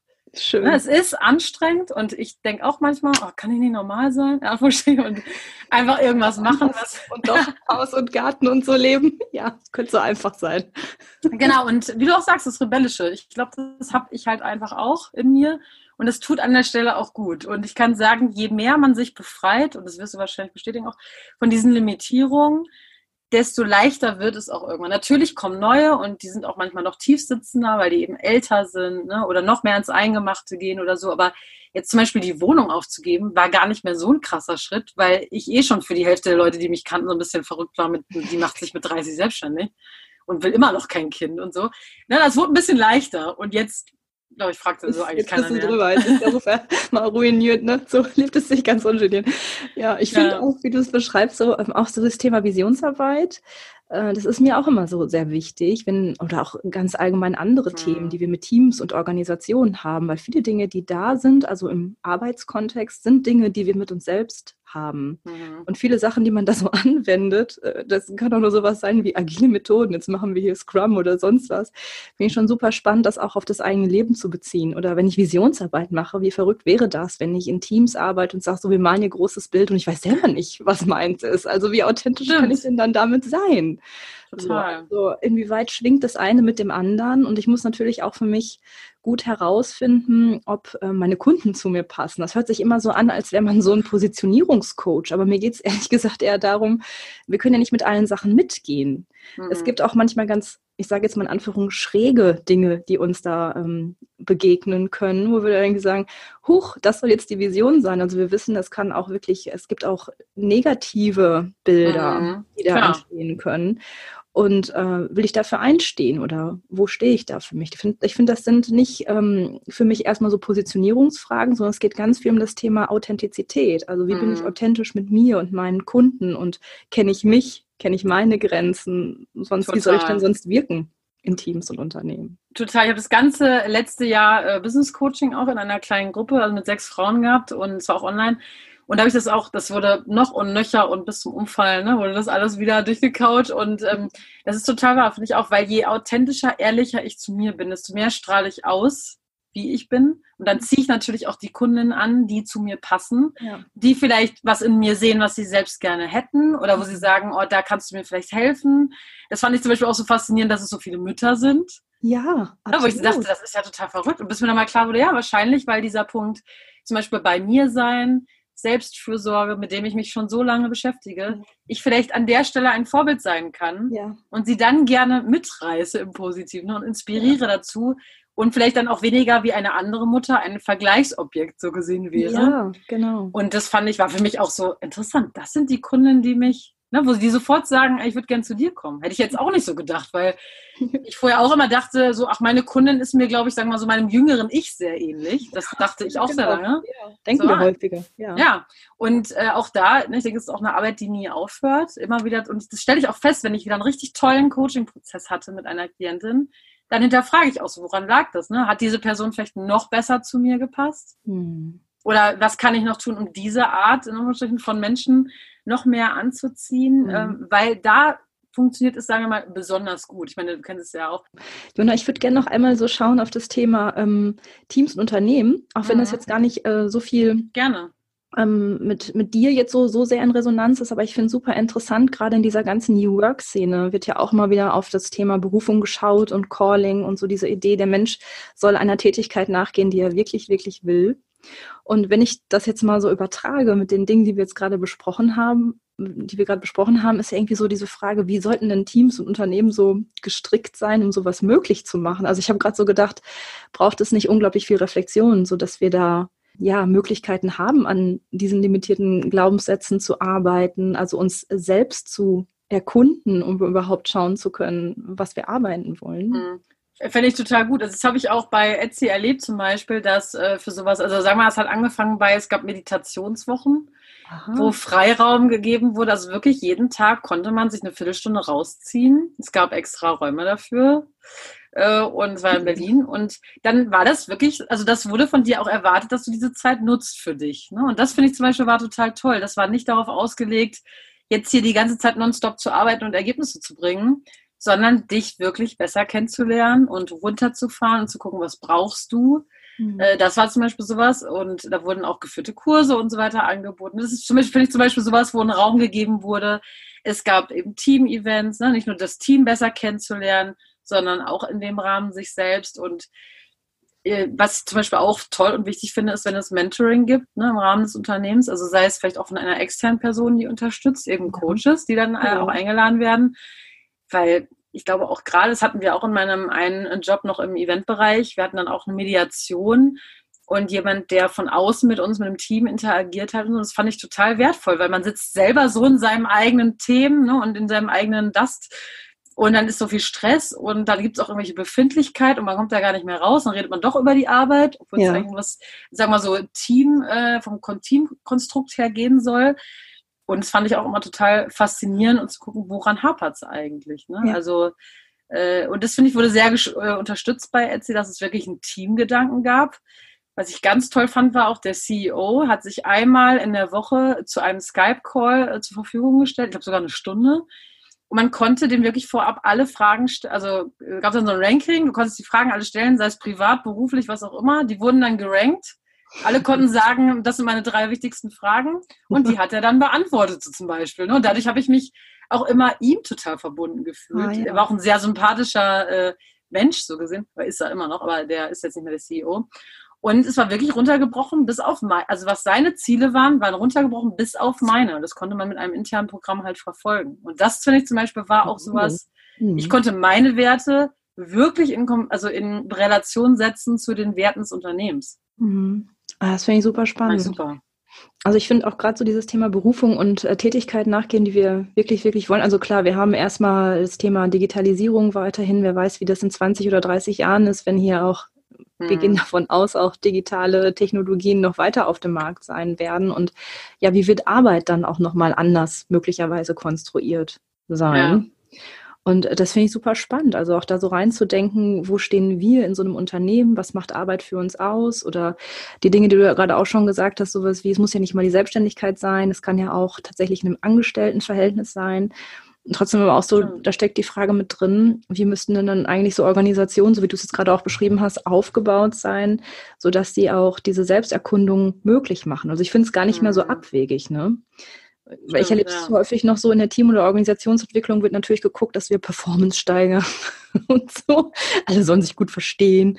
Mhm. Aber wir sind mhm. häufig noch nicht so weit zu sagen, ähm, wie geht es mir mit meiner Arbeit und welche Alternativen gibt es, was will ich wirklich, wirklich arbeiten. Stimmt. Und bringe ich das, kann ich das auch in dem Rahmen in dieses Unternehmen einbringen? Ne? Das ist ja auch, finde ich, Wertschätzung ist ja immer Thema Number One, was Mitarbeitern fehlt. Ja, genau. Und wie vielleicht einfach dieses Thema mehr in den Fokus zurück. Ne? Wie sieht wirklich persönlich für dich Wertschätzung aus? Und dann zu gucken, wie kann das umgesetzt werden? Ja. Und es ist eben ja überhaupt nicht monetär in der Regel. Ne? Also es ja. sind ja ganz viele andere Faktoren. Und das ist, glaube ich, auch was, was da sehr, sehr gut funktioniert hat, dass man sich wirklich als Mensch wertgeschätzt gefühlt. Und ich habe gewusst, es macht einen Unterschied, ob ich ins Büro komme oder nicht. Mhm. Und es hat sich wirklich äh, natürlich auch angefühlt. Und ich glaube, damit hat es eben auch ganz viel äh, für mich zu tun gehabt, dass ich da gerne gearbeitet habe. Und das hat mir vorher auch immer gefehlt auf so einer Schule. Und ich finde auch so dieses, dieser Punkt, wirkt es ähm, authentisch, was äh, der Vorgesetzte oder die Vorgesetzte sagen wir mal, auch vorgibt. Ne? Ist, das, ist die auch im Reinen mit sich da? Oder verfolgt die eigentlich auch irgendwie so total chaotische Ziele oder weiß eigentlich gar nicht so richtig, ob sie das machen will oder nicht. Und oder irgendwas Politisches, wo es dann vielleicht genau. auch mehr um dieses höher, schneller weitergeht, wo wir viel auch drin gefangen sind in Organisationen. Genau, und das, also ich meine, ich habe auch in meinem Leben sehr verschiedene Arten von Organisationen kennengelernt, also vom Konzern, in dem ich die Ausbildung gemacht habe, zu dann Wirtschaftsprüfungsgesellschaft, in der ich Werkstudent war und so weiter, zu dann irgendwie einem Zehn-Mann- oder Frau-Verein, äh, gemeinnützigen Verein ne? und Startups. Also das fand ich auch spannend, das mal alles mitzukriegen, ja. wo da die Unterschiede sind. Und also Konzern könnte ich mir jetzt für mich heute irgendwie gar nicht mehr vorstellen. Das fand ich auch immer sehr spannend bei ähm, bei der Wirtschaftsprüfung war es dann so, ich war in der Personalabteilung eingestellt und ich habe zwar mich um die ganzen Bewerbungen gekümmert, aber ich habe nie erfahren, wer eingestellt wurde. Ja. Und das ist auch so, wo ich immer dachte, das kann doch nicht sein. Also man muss doch irgendwie da eine Transparenz machen, ja. äh, damit man auch motiviert ist, um zu gucken, ist die Person, mit der ich vorher Kontakt hatte, ist die eigentlich nachher Mitarbeiterin oder Mitarbeiter ja. geworden? So, so ganz kleine Sachen. Ja, ja. Gibt es ähm, wie Feedback, also Resonanzrückmeldung? Ja. Genau, so landet meine Arbeit irgendwo oder ist sie eigentlich total irrelevant? So, ne? Das, und ich meine, das ist natürlich jetzt bei der Selbstständigkeit, äh, ja, die ist sehr relevant, meine Arbeit, weil sonst passiert nichts. äh, und das finde ich auch total faszinierend zu sehen, wie sich das verändert hat. Und äh, ja, das, ich glaube, der Mensch möchte auch eigentlich gerne Verantwortung haben. Ja. Und äh, in dem Maß eben, wie das zu einer Person passt. Aber es wird so selten kommuniziert. Ne? Also sowohl, glaube ich, der Mitarbeiter oder die Mitarbeiterin kommuniziert das nicht ausreichend. Ja. Und wiederum die Vorgesetzten dann auch nicht. So, und ja. ich glaube, das ist auch so eine große Herausforderung wahrscheinlich. Ja. Kommunikation ist alles, wie wir wissen. genau. Leute reden miteinander. Ja. Dazu muss man auch wissen, was man will, ne? Und welche Bedürfnisse man hat. Also ich glaube ja schon, dass auch zu diesen Thematiken wie neue Arbeit oder so, das, ist nicht, das sind ja nicht nur Strukturen, sondern ich glaube, dass da auch echt äh, Kompetenzen für benötigt werden. Und sei es sowas wie Selbsterkundung, Selbstreflexion, was sind meine Begrenzungen? Also auch tatsächlich, um sie nicht wieder zu projizieren. Ja. Du machst es mir ja nicht möglich, sondern genau. um da mehr so zu, in so eine Selbstwirksamkeit zu kommen und äh, an sich selbst zu entdecken, wo man sich selber dann halt halt die Grenzen setzt. Ne? Und das würde ich sagen, kann jeder Mitarbeiter und jede Mitarbeiterin total unabhängig von einem Unternehmen sofort heute schon machen. ne? Also wirklich, du brauchst gar nichts dafür. Außer dich auch mal hinzusetzen und vielleicht aufzuschreiben, was ist mir eigentlich wichtig. Ne? Oder was bedeutet Beruf für mich eigentlich? Oder wie möchte ich eigentlich am Ende meines Lebens auf meine Arbeit, also die Zeit, die ich mit Arbeit verbracht habe, äh, wie möchte ich darauf gucken zum Beispiel. Ne? Und ähm, das war für mich auch so dieses, also ich finde immer ein ganz schönes Beispiel, wenn du eine Situation hast, die dir im Arbeitsleben immer wieder begegnet. Also sei es, dass du immer wieder überfordert bist oder immer wieder einen stressigen Vorgesetzten hast oder so. Das Interessante ist ja, der gemeinsame Nenner bist du selbst. Ja, so hm, schön. Ja. Also schade. Ja. Das bedeutet aber auch, du musst dich eben mit dir selbst, also das ist total die, ich sehe das wirklich als eine Einladung und nicht als eine Bürde. Mhm. Und das versuche ich auch Menschen in meinem Umfeld dann, also da coacht man ja nicht, aber das gebe ich dann gerne manchmal so als Inspiration raus, dieses, was könnte das mit dir zu tun haben? Weil, Ehrlich. Ne, und ich weiß, es ist nicht angenehm und ich fand es auch, also das zu erkennen, dass ich irgendwie mit Verantwortung trage, ja. dass ich mich total ausgelaugt habe äh, jahrelang. ist ja. halt nicht die Schuld von meinem Chef, muss man halt das auch mal sagen. Zu erkennen. Ja. Oder auch sowas, wenn du sowas denkst wie, ja, ich würde ja eigentlich, sag ich jetzt nochmal, selbstständig sein, mhm. Aber ich lebe jetzt dieses Leben weiter. Also sowas wie ähm, die zweite Lösung. so. Ja. Also mag ich mein ganzes Leben wie die zweitbeste Lösung leben. Fragezeichen. Ja. Also ich finde, das ist ja auch sowas wie, gebe ich mir selbst die zweitbeste Lösung? Wie viel bin ich mir wert? So. Genau, das, wie viel bin ich mir wert? Genau, das ist es. Und ähm, das finde ich ganz passend, weil ich war jetzt am Montag noch in Holland letzte Woche. Äh, so eine Vacation nennen wir das jetzt mal. Ja. Äh, das ging ja jetzt wieder das erste Mal reisen und so. Ja, genau. äh, und das war ganz witzig, weil dann habe ich irgendwie ein Foto gepostet oder so vom Strand oder sowas. Und dann hat ein guter Freund von mir hat mir geschrieben, äh, du hast ein Leben. So, das fand ich ganz spannend, weil es hat mich natürlich erst angestellt. Das hat mich natürlich kurz getriggert, gebe ich zu. Und es hat dann habe ich kurz so sacken lassen, über nachgedacht, so ja, stimmt, erstens. Und zweitens, äh, also ich habe auch was dafür getan. Das kam mir so in den Gedanken. Es mhm. hat mich auch was gekostet. So ja. Aber was ich noch viel spannender fand, die andere äh, Formulierung, nämlich du hast ein Leben. Mhm. Und das bedeutet, ja, du nämlich auch. Und machst du, machst du gerade das, was deinem ein Leben eigentlich entspricht? Ja. Ne? Oder machst du das, was, wo du auf äh, Wochenende, Urlaub, Rente wartest? Genau, du hast ein Leben, ja. Und das fand ich war so, wo ich dachte, ja, es ist okay. Also klar, ich könnte mich auch noch mehr kaputt arbeiten, wenn ich wollte. Ne? Ich könnte auch wieder dieses 9 to 5, oder 9 to 5 ist gut, dieses äh, Rad da zurückspringen. Nee, aber ich habe für mich entschieden, ich möchte halt was anderes. Und das ist dann halt auch nicht immer leicht. Ne? Und es mhm. ist auch mal herausfordernd und eine andere Sicherheit vielleicht als die andere vom Außen her haben. Mhm. Aber die ist mir echt wert. Also ja, ja. mega. Jona, mega. Ich, ähm, ich glaube, wir, wir, ich könnte jetzt noch weiter mit dir. Ja. So. Machen wir dann mal nach dem Podcast. Genau. Ich stelle dir noch die Frage, die ich immer stelle zum Thema Vision. Welche Vision führt dich denn an? Also ich sage immer, Menschen inspirieren und von Menschen inspiriert werden. Oder das sage ich nicht immer, das denke ich. Und äh, das ist auch so. Ich glaube, ähm, es gibt nichts schönere, äh, kein schöneres Kompliment, was man mir machen kann, als dass mir jemand sagt, du hast mich inspiriert. Ah, Jona, so du hast mich inspiriert. danke. ja. Ich danke dir, dass du hier warst, dass du zu Gast warst für dieses wunderschöne Gespräch. Ah, danke für die tolle Einladung. Gemacht. Ja, gerne, gerne. Und ich schließe mal. Tschüss. Tschüss. Ja, liebe Jona, hab nochmal vielen lieben Dank für das wunderbare Gespräch. Ich für meinen Teil habe ganz viel über das Thema Berufung lernen dürfen. Zum Beispiel, dass die eigene Berufung zu leben ganz viel damit zu tun hat, ja, sich zu trauen, den Status quo zu hinterfragen dass es darum geht, die eigenen Bedürfnisse zu erkunden, um herauszufinden, was einem persönlich wirklich wichtig ist. Und ich habe auch nochmal dazu lernen dürfen, dass sich unsere Berufung im Laufe der Zeit verändern kann, gerade weil wir uns ja auch selbst verändern. Und wie wichtig und hilfreich es in diesem Zusammenhang ist, sich immer mal wieder zu fragen, ob uns das, was wir tun, überhaupt noch erfüllt. Ja, ganz viel drin war da heute und auch an dich. Hab vielen lieben Dank, dass du heute mit dabei warst und dass du dir die Zeit genommen hast. Ich freue mich natürlich, wenn du auch beim nächsten Mal wieder reinlauschen magst und ich würde einfach sagen, bis wir uns wieder hören, hab eine gute Zeit.